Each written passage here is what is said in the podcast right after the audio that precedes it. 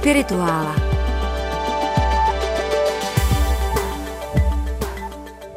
Dvacátého října 1611 byl ve švédské Upsale korunován králem Gustav Adolf.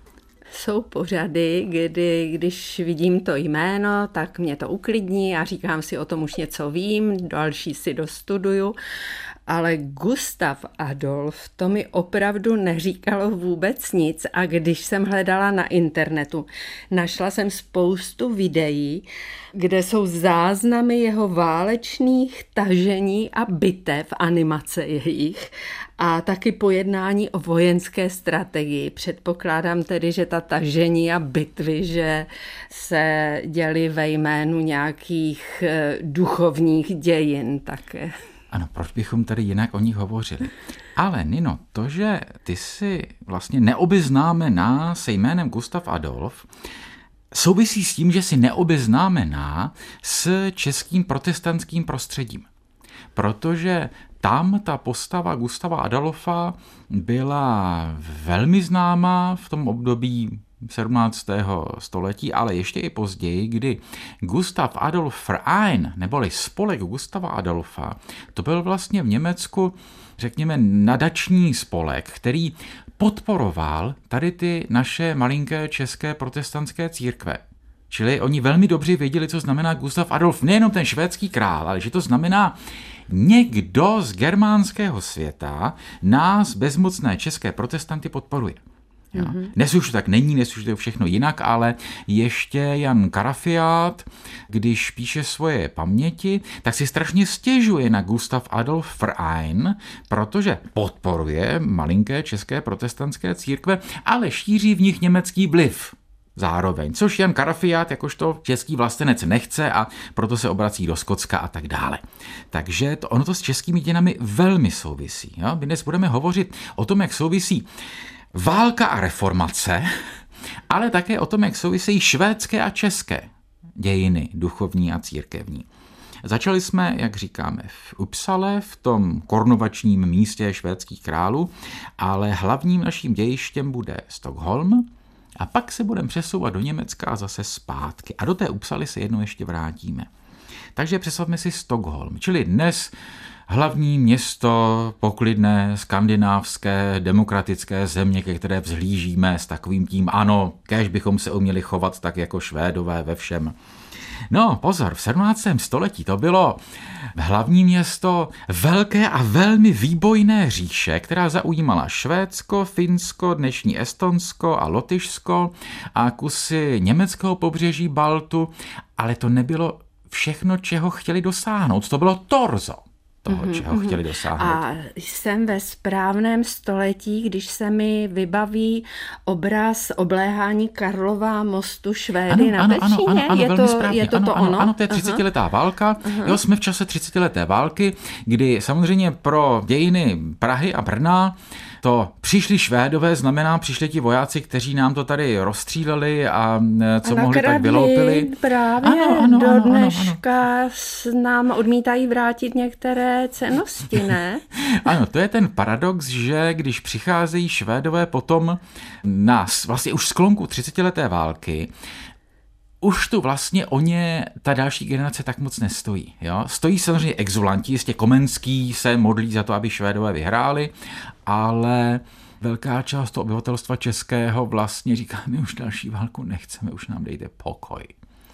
Ale s Gustavem Adolfem jsme o něco dřív, kdy ta válka ještě netrvá tak dlouho, má pauzy a té nekatolické části české veřejnosti, se zdá, že Švédové pro nás můžou být ta záchrana, kteří vyženou Habsburky a vrátí nám naši státní samostatnost. Nespomeňme na to, že jistě ta státní samostatnost nebyla jaksi úplně zničená Bílou horou, ale řekněme, že byla velmi výrazně oslabena pro zjednodušení.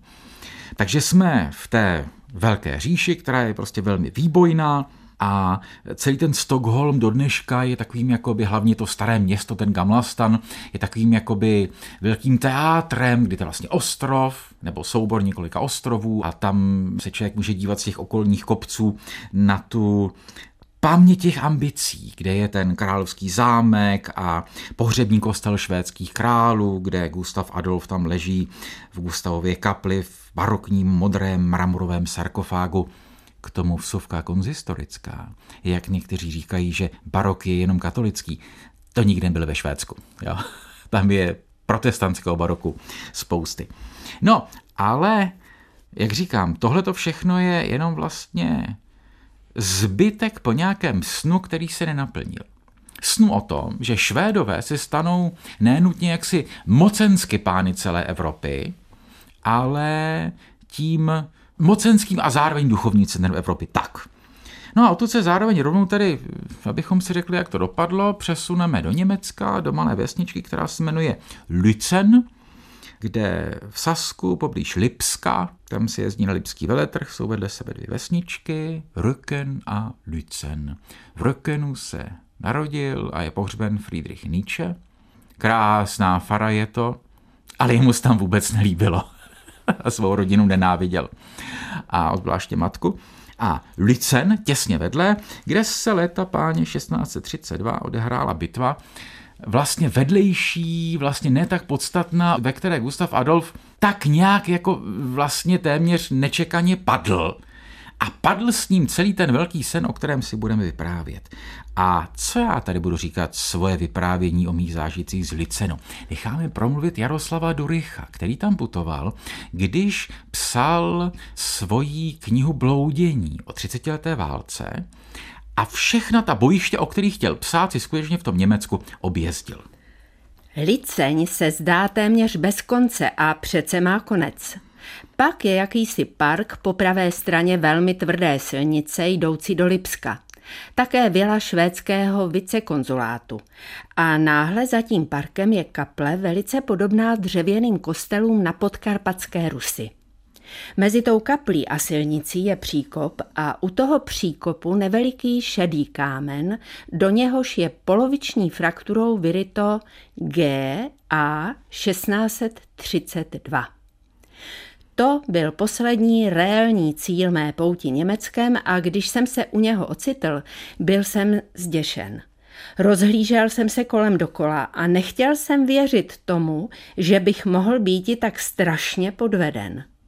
Když jsem před lety seděl v Užhorodě, znal jsem liceňské bojiště velmi dobře. Mohl jsem z paměti správně nakreslit celý plán, terén i situaci. Hledal jsem větrný mlín, hledal jsem šibeniční vrch, hledal jsem svahy a úvaly. Ne, toto nemohlo být licenské bojiště. Snad je ještě více licní v Německu? A snad jsem zajel fatálním omylem sem? Zde byl obzor na všechny strany i polostrany světa viditelným do dálky téměř nekonečné. Nikde ani nejmenší vlna terénu, po návrších ani stopy. Slezl jsem do příkopu a byl bych si nejraději lehl na zem, abych mohl zjistit, zvyšuje-li se půda někde aspoň o decimetr nad ideální geometrickou rovinu ale marná každá snaha.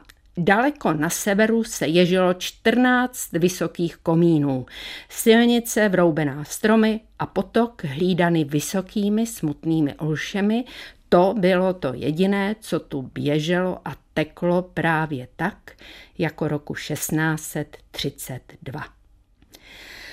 S tesknou melancholí jsem skládal zase do škatule pln spravedlivé nevole valčtínskou baterii, kterou jsem si chtěl rozestavit u větrného mlína nalevo od silnice. I španělského karé kopiníků, u něhož byl Valštejn. I jeho jízdu a pakáž kryjící se za šibeničním vrchem v blízkosti hořící osady – i frontu švédských mušketýrů a jezdce Gustava Adolfa a Bernarda Výmarského, kteří se chystali napravo od silnice jako staří lišáci, kteří chtěli, aby slunce svítilo valčtejnským do očí. I švédskou čeleť, která z potoka u silnice napájela koně, dával jsem do škatule pln spravedlivé nevole. Nic zde již nezbylo z historie jen ten tmavý kámen. A i o tom jsem zapochyboval. Není-li to falzifikát? To víš, to je Durych. Ta kniha, ze které citujeme, se nazývá Plížení Německem a Durych, kudy chodí, tudy nadává, že všechno je špatně. To je prostě Jaroslav Durych. Ale tahle ta jeho skepse, rozmrzelost, ta nevole toho českého katolíka, který prostě nemá rád protestanty a nemá rád Němce, zároveň jako něco ukazuje z toho smutku nad tím, že tam byl ten velký sen a nic z něj nebylo. Což je Durych rád a samozřejmě čeští protestanti nebyli rádi. Já jsem nejdřív si představovala opravdu, že cestoval se škatulí, kde to všechno měl, ale je to asi pomyslná To je, škatule, to je samozřejmě měl nějaké, jako nějaké mapy, knihy, ale Durych je v tomto velký imaginátor a velký mystifikátor. Tak a jak to bylo tady doopravdy? A teď ne ta bitva, ale ten církevní společenský kontext. Tady se vděčně odvolám na knížku kolegy Jaroslava Millera, která se nazývá Propaganda, symbolika a rituály protestantské Evropy 1580 až 1650. A zdravíme kolegu Millera do Olomouce. To je knížka o vytváření tradice. Termín vytváření tradice je od historika Erika Hobsbauma a ten mluví o tom, že všechny tradice byly někdy vynalezeny. Cokoliv, o čem se říká, že to je tradiční. jako někdy se rozhodlo, že to je tradiční a že tomu budeme říkat tradiční. A on tady mluví právě o tom 17. století, jakožto době, kdy Evropa už je rozdělená z větší části na ty dvě půlky, katolickou a reformační, a ta katolická má ty svoje staré mýty to, že u nás svatý Václav a někde svatý tamten a že Máří Magdalena připlula do Francie, Jo, můžeme se těm mýtům smát, ale oni jsou zažité, oni už jsou prostě tradiční nějakou dobu, několik staletí. Taky byly někdy předtím vynalezeny. A v 16. a raném 17. století se vynalézají ty mýty reformačních národů a jejich kontinuit, a jejich nových příběhů, které říkají, ale ta naše nová identita vlastně navazuje na něco, co tady bylo kdysi strašně dávno. A znova stále cituji z téže knihy Propaganda, symbolika a rituály protestantské Evropy. On tam hovoří o třech případech, kdy v Německu pracovali s postavou eh, germánského vojevůdce Armínia, o které mluví Tacitus, že bojoval proti Římanům a vedou tu linii, ten starý Germán Arminius je vlastně předchůdcem našeho Lutera, v Anglii vedou linii od krále Artuše k Jindřichu Stuartovi, což je syn Jakuba I., ale umřel teda mladý, takže z toho nic nebylo. A obecně potom je to po jeho smrti přineseno na Friedricha Falckého a jeho Alžbětu. Jo, toho našeho Friedricha, který byl zatím anglického krále. Tak říkají, to je vlastně to artušovské, prastaré. No a to třetí, co nás nezajímá nejvíc, to je to švédské. My jsme tady vlastně zatím o Skandinávii mluvili poměrně málo a když řekneme Švédsko, musíme říct si zároveň góti, gótové. Jo, známe termín gotika, známe ostrogoty z dějin Itálie, vizigoty z dějin Španělska a podobně, že to není vymyšlené. Ti goti existovali a česky vyšel v překladu ten vlastně velký spis historika Jordána o gótských dějinách, psaný latinsky. A ta idea gótství reformačního švédského tvrdí, že gótové jsou nejstarším národem na světě. Takže oni mají to právo prvorozenství. A odvolávali se prý na to už na bazilejském koncilu, kde se všechny ty národy hádali, který je přednější, jak říká Ježíš apoštolům, hm, o čem jste si povídali? No, nechtěli mu to říct, protože se hádali, kdo z nich je větší. Takže evangelium na ně ukazuje na všechny prstem. A tahle ta idea gótů, té kontinuity gótů a švédů vzniká ještě před reformací. Jsme zpátky v Upsale.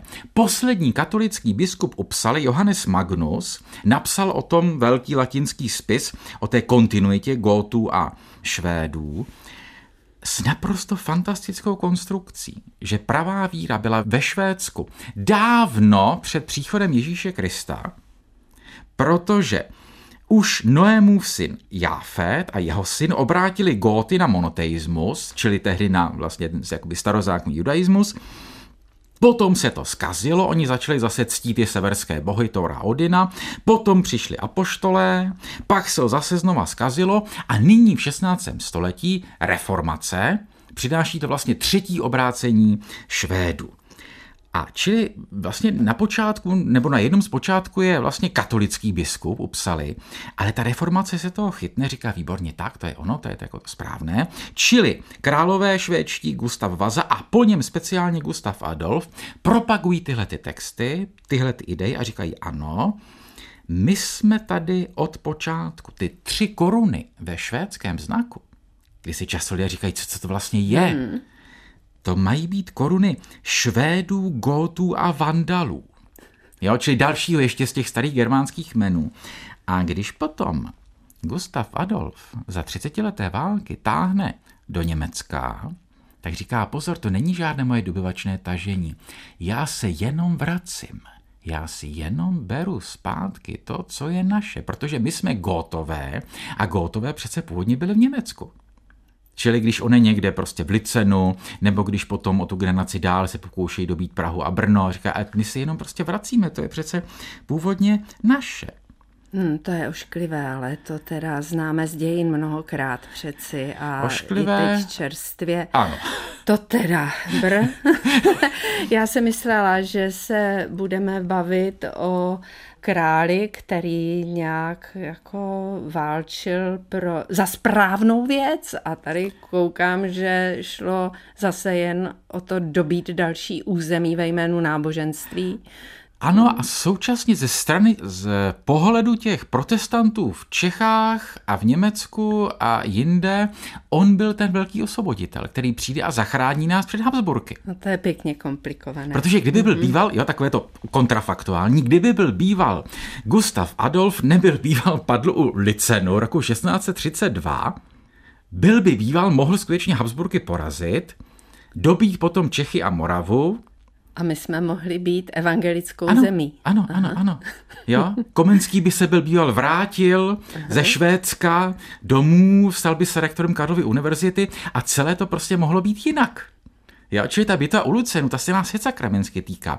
A ano, tyhle ty nároky, my jsme ten největší národ, my máme právo, to, co známe ze současnosti, jak správně říká, hmm. že je to prostě odporné, tehdy to dělají všichni. Respektive zvláště ti, kdo mají v tu chvíli náběh na to stát se impériem. Jo? To prostě patří k imperialismu, chceme-li. A ještě v té Upsale jednou, abychom ještě ji úplně neopustili, tam v univerzitní knihovně chovají, neviděl jsem ji na vlastní oči, ale lze si faksimile prohlédnout na internetu, kde jsou celá videa s tím, tam mají dochovanou knihu, o které tvrdí, že to je vlastně, nebo ona to je nějakým způsobem, tak ono to je pravda, prostě Codex Argenteus, takzvaný stříbrný kodex, což je takzvaná Wulfilova Bible.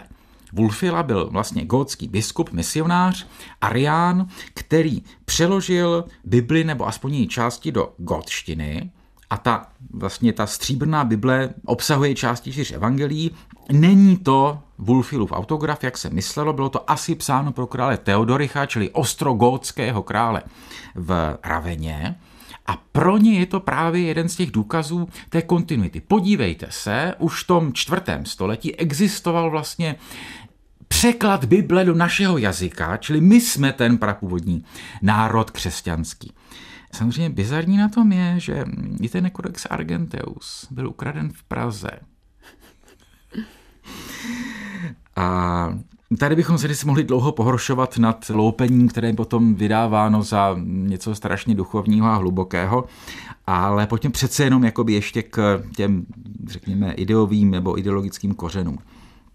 Má to kořeny biblické. Jo? To, o čem vlastně mluví kolega Miller v té knize a další historikové, oni se pokoušejí vlastně najít kořeny těch švédských nároků nebo toho snění o vyvoleném králi, který zachrání utlačené protestanty, najít v Biblii a speciálně to proroctví o takzvaném lvu ze severu ve čtvrté knize Ezdrášově. Ona existuje taky čtvrtá Ezdrášová kniha. Ano, ano, to jsou ty paradoxy. Samozřejmě, kdo ji bude hledat v běžné Bibli, tam ji nenajde, dneska ji najde ve vydání biblických apokryfů. Jo, tam Bible je běžně kniha Ezdrášova a kniha Nehemiáš se nikdy označuje jako druhá Ezdrášova. Nebudeme teď se v tom eh, zase příliš rozebírat, ale, čili vlastně není to striktně biblické, je to apokryf. Paradoxně, Přestože reformace tvrdí, že sola scriptura, že samotné písmo, ale v tomto případě se ráda odvolává na tu apokryfní knihu, která se vyskytuje v těch vydáních latinských podle vulgáty. Rozzuřený lev z lesa. Viděl jsem a hle, jakoby rozzuřený lev řval z lesa a viděl jsem, že mluvil k orlovi lidským hlasem. Ty, poslyš, budu k tobě mluvit. Nejvyšší ti říká, což to nejsi ty, kdo zbyl ze čtyř zvířat, která jsem ustanovil, aby královala v mém světě a aby skrze ně přišel konec jejich časů? Přišel si jako čtvrtý. Přemohl si všechna zvířata, která pominula. Mocí jsem držel svět ve veliké hrůze a celý okrsek země v nejhorším trápení. Selstí si obýval zemský okrsek po tolik času a soudil si zemi nespravedlivě. Utiskoval si mírné a tichým si ubližoval. Miloval si lháře, bořil obydlí těch, kdo přinášeli užitek a strhával hradby těch, kdo ti neškodili. Tvé potupné chování vystoupilo k nejvyššímu a tvá pícha k silnému i zhlédl nejvyšší na časy tyranské zvůle a hle jsou ukončeny a tvé zločiny jsou naplněny, proto se už neobjevíš, orle, ani tvoje hrozné perutě, ani tvá strašná křídla, ani tvé zlovolné hlavy, ani tvé ničemné drápy, ani tvé darebné tělo, aby se celá země zotavila a osvobozená od té moci se vrátila a doufala v soud a milosrdenství toho, kdo ji učinil. Tady mě napadá, že lvy a orly jsou hodně často heraldickými symboly ano, a že ano, je to ano. jakoby souboj těchto těch. Ano, ano, velmi přesně. Aha. A kdo má, ne, nebudu tě zkoušet neboj, a kdo má ve znaku lva? No my. ano, dobře, my, jako ano, v českém znaku samozřejmě. A taky ho tam má Anglie. Aha. A taky ho tam má Švédsko. A plus ještě další státy. A kdo má orla, toho nejslavnějšího orla? No přece římská říše, svatá římská říše, Aha. Habsburkové. Aha. Jo, v Praze najdeme na řadě barokních budov vlastně toho dvojhlavého orla. Ano, tady jsou ty hlavy vlastně. No, no, ano, přesně, ano. to jsou ty prostě ty jako mm. hlavy v plurálu, míněno tady ty dvě hlavy. Takže tenhle ten text prastarý, ne biblický, ale apokryfní, byl brán jako proroctví, že lev porazí orla a speciálně to, že to bude lev z lesa v některých těch variantách a v některých překladech lev ze severu. Jo, propojení to les, sever, jakési prostě temné, studené místo, odkud ale vzejde ten zachránce a potěší, jo, ten pseudoezdráž to samozřejmě píše prostě pro židy, kteří jsou v nejrůznějších v Babyloně a potom se to jaksi prostě ve všech možných dalších židovských vyhnanstvích a zajetích. A ti protestanti to berou, že to je procí o nich, že čeští protestanti stejně jako protestanti v Rakousku, Uhrách a podobně, se cítí vlastně zajati, podrobeni pod orlem, čili Habsburg, a říkají, přijde lev a zachrání nás. Mm-hmm. A nejdřív se to bere tak, že to ukazuje na toho anglického prince, pak na Friedricha Falckého, který se ovšem tedy lvem skutečně, jak víme, příliš neprokázal, a pak se vstáhne na toho Gustava Adolfa. A když Gustav Adolf vytáhne ze Švédska na středoevropskou pevninu, tak se ve Švédsku a v Německu chrlí množství dobové publicistiky, letáků, rytin, písní, hraje se školní divadlo, káže se na to téma lva ze severu a teď přichází ten zachránce a spravedlivá víra proti pohanskému modlářství bude obhájena. Dokonce jeden z českých exulantů, Václav Klement ze Žebráka, píše celý epos Gustav Jádos Libri Novem, devět knih eposu o Gustavovi podle Iliady a Eneidy a podobně. Dobře, ale on přece padl ano. u toho Lucenu a nic ano. z toho nebylo. A nebylo tak... z toho vůbec nic. Nebylo z toho vůbec naprosto nic. To jsou vždycky ty reakce, když se jako v něco věří se v nějakého zachránce a potom ono nic, Známe tu píseň Věry Nerušilové, on porád čekal, že něco přijde. A Zajímavé jsou to reakce, jak je shrnuje eh, kolega. Nějakou dobu se věří, že vlastně není mrtev. Jo, že se někde jako ztratil a on se zase někde najde, jo, zase ta legenda o králi, který se vrátí. A nebo se to potom šupky dubky přinese na někoho jiného a to je princ Bernard Výmarský. Výmar tehdy není ještě tím kulturně významným a politicky bezvýznamným knížectvím, ale kulturně méně významný a politicky dost významný. Hmm. A taky nic. A není paradox, že Gustavova dcera, královna Kristýna, konvertovala ke katolictví, pak abdikovala a odjela do Říma? A co bylo dál s tou švédskou tradicí ve střední Evropě? Ano, ano, to je jako velmi paradoxní. Tenhle ten sen dostal velmi na frak, když prostě jezuiti přesvědčili Kristýnu, že katolicismus je víc sexy a dnes člověk může v jednom římském paláci vlastně vidět její obrazové sbírky a je, pozor, a je pohřbená ve Vatikánu, přímo v chrámu svatého Petra, protože to si papežové nenechali ujít, že ta dcera toho arci nepřítele Gustava Adolfa přešla k nám. Jo, a je tam, takže tam je vlastně pohřbená ona a na druhé straně naproti jsou poslední Stuartovci, kteří také vlastně konvertovali ke katolicismu, když už byli úplně bezmocní. No a co bylo dál s tou tradicí? Vlastně zůstaly švédské enklávy na Baltu. Když člověk putuje po německém Baltu ve městech jako je Wismar a Greifswald, tak tam vlastně nachází ten švédský barok a ještě třeba Kaspar David Friedrich, takový ten arcimelých romantismus se vlastně narodil jako švédský podaný. A děčínský oltář vlastně byl vzat, nebo ten jeden z těch motivů byl prý vzat z nějakých těch letáků, které oslavovali Gustava Adolfa. Čili historicky taková ta barokní švédská vrstva tam zůstala v paměti toho severního Německa. Čili politicky nic, ale jakési vědomí, byli tady Švédové a vlastně, když už ta válka skončila, nebylo to s nimi tak špatné.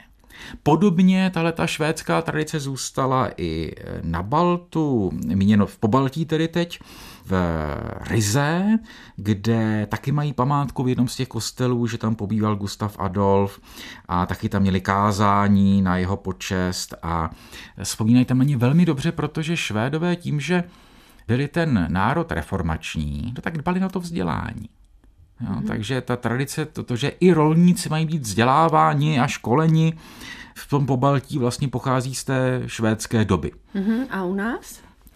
Já to ještě vezmu okliko. U nás, řeknu skoro u nás, na Slovensku. Na Slovensku je to strašně zajímavé, protože na Slovensku luteráni nebyli úplně potlačeni, ale jakoby tolerováni. Taky jsme už tady vyprávěli, že taky tam byl jako jeden velký monster proces, ale jako jakási skromná tolerance tam byla. No a na začátku století 18. se vyslanci slovenských luteránů vydali za jiným švédským králem, za tehdy vládoucím Karlem XII., v letech 1708 až 1709 konkrétně, a byl to Daniel Krman, pozoruhodná postava slovenských dějin, který toho času vedl na území vlastně Polska, nebo spíš Ukrajiny, válku proti Rusku a přišli tam za ním s deputací, jestli by, když on je teda ten nejvýznamnější a nejvlivnější toho času panovník protestantský, nemohl nějak zatlačit na Habsburky, aby jim, slovenským luteránům v Uhrách, aspoň trošku ulevili. Nic toho nebylo, to tažení se nepovedlo, Rusové na nimi vyhráli a Daniel Krman byl potom po návratu po čase obviněn, oni mu ještě spočetli jiné věci a strávil zbytek života ve vězení na Bratislavském hradě. To je taky velmi smutná historie. Ale aspoň zanechal jakýsi cestopis, takzvaný itinerárium, kde popisuje, jak jeli za tím švédským králem a jak vypadá Polsko, jak vypadá Ukrajina a jak vlastně vypadá ten švédský dvůr toho času, tedy na tom polním tažení. Takže zůstávala tam ta tradice v slovenských zemích. Švédové by se nás mohli zastat. A přímo u nás tedy je to podobně, to už jsem vlastně zmínil na počátku, to je ten Gustav Adolf Frein, který není švédský, ale německý. A když potom od tolerančního patentu u nás byly ty dvě povolené církve, tedy luterská a kalvínská, a byli na tom samozřejmě finančně strašně špatně, jo, protože neměli žádnou podporu od státu, ti lidé většinou chudí z to museli sami platit a jedna z těch možností, jak přesně postavit nový kostel, poslat faráře na studia, byla právě přes tehle ten Gustav Adolf Frein. Hmm. Co si mám z dnešního pořadu vzít, Martine? Z dnešního pořadu plyne celkem jednoznačné poučení. vždycky, když se říká, že nějaké biblické proroctví říká něco zcela jasně o událostech naší politiky a že hospodin prosadí spravedlnost skrze nějakého politika, nikdy tomu nevěřte.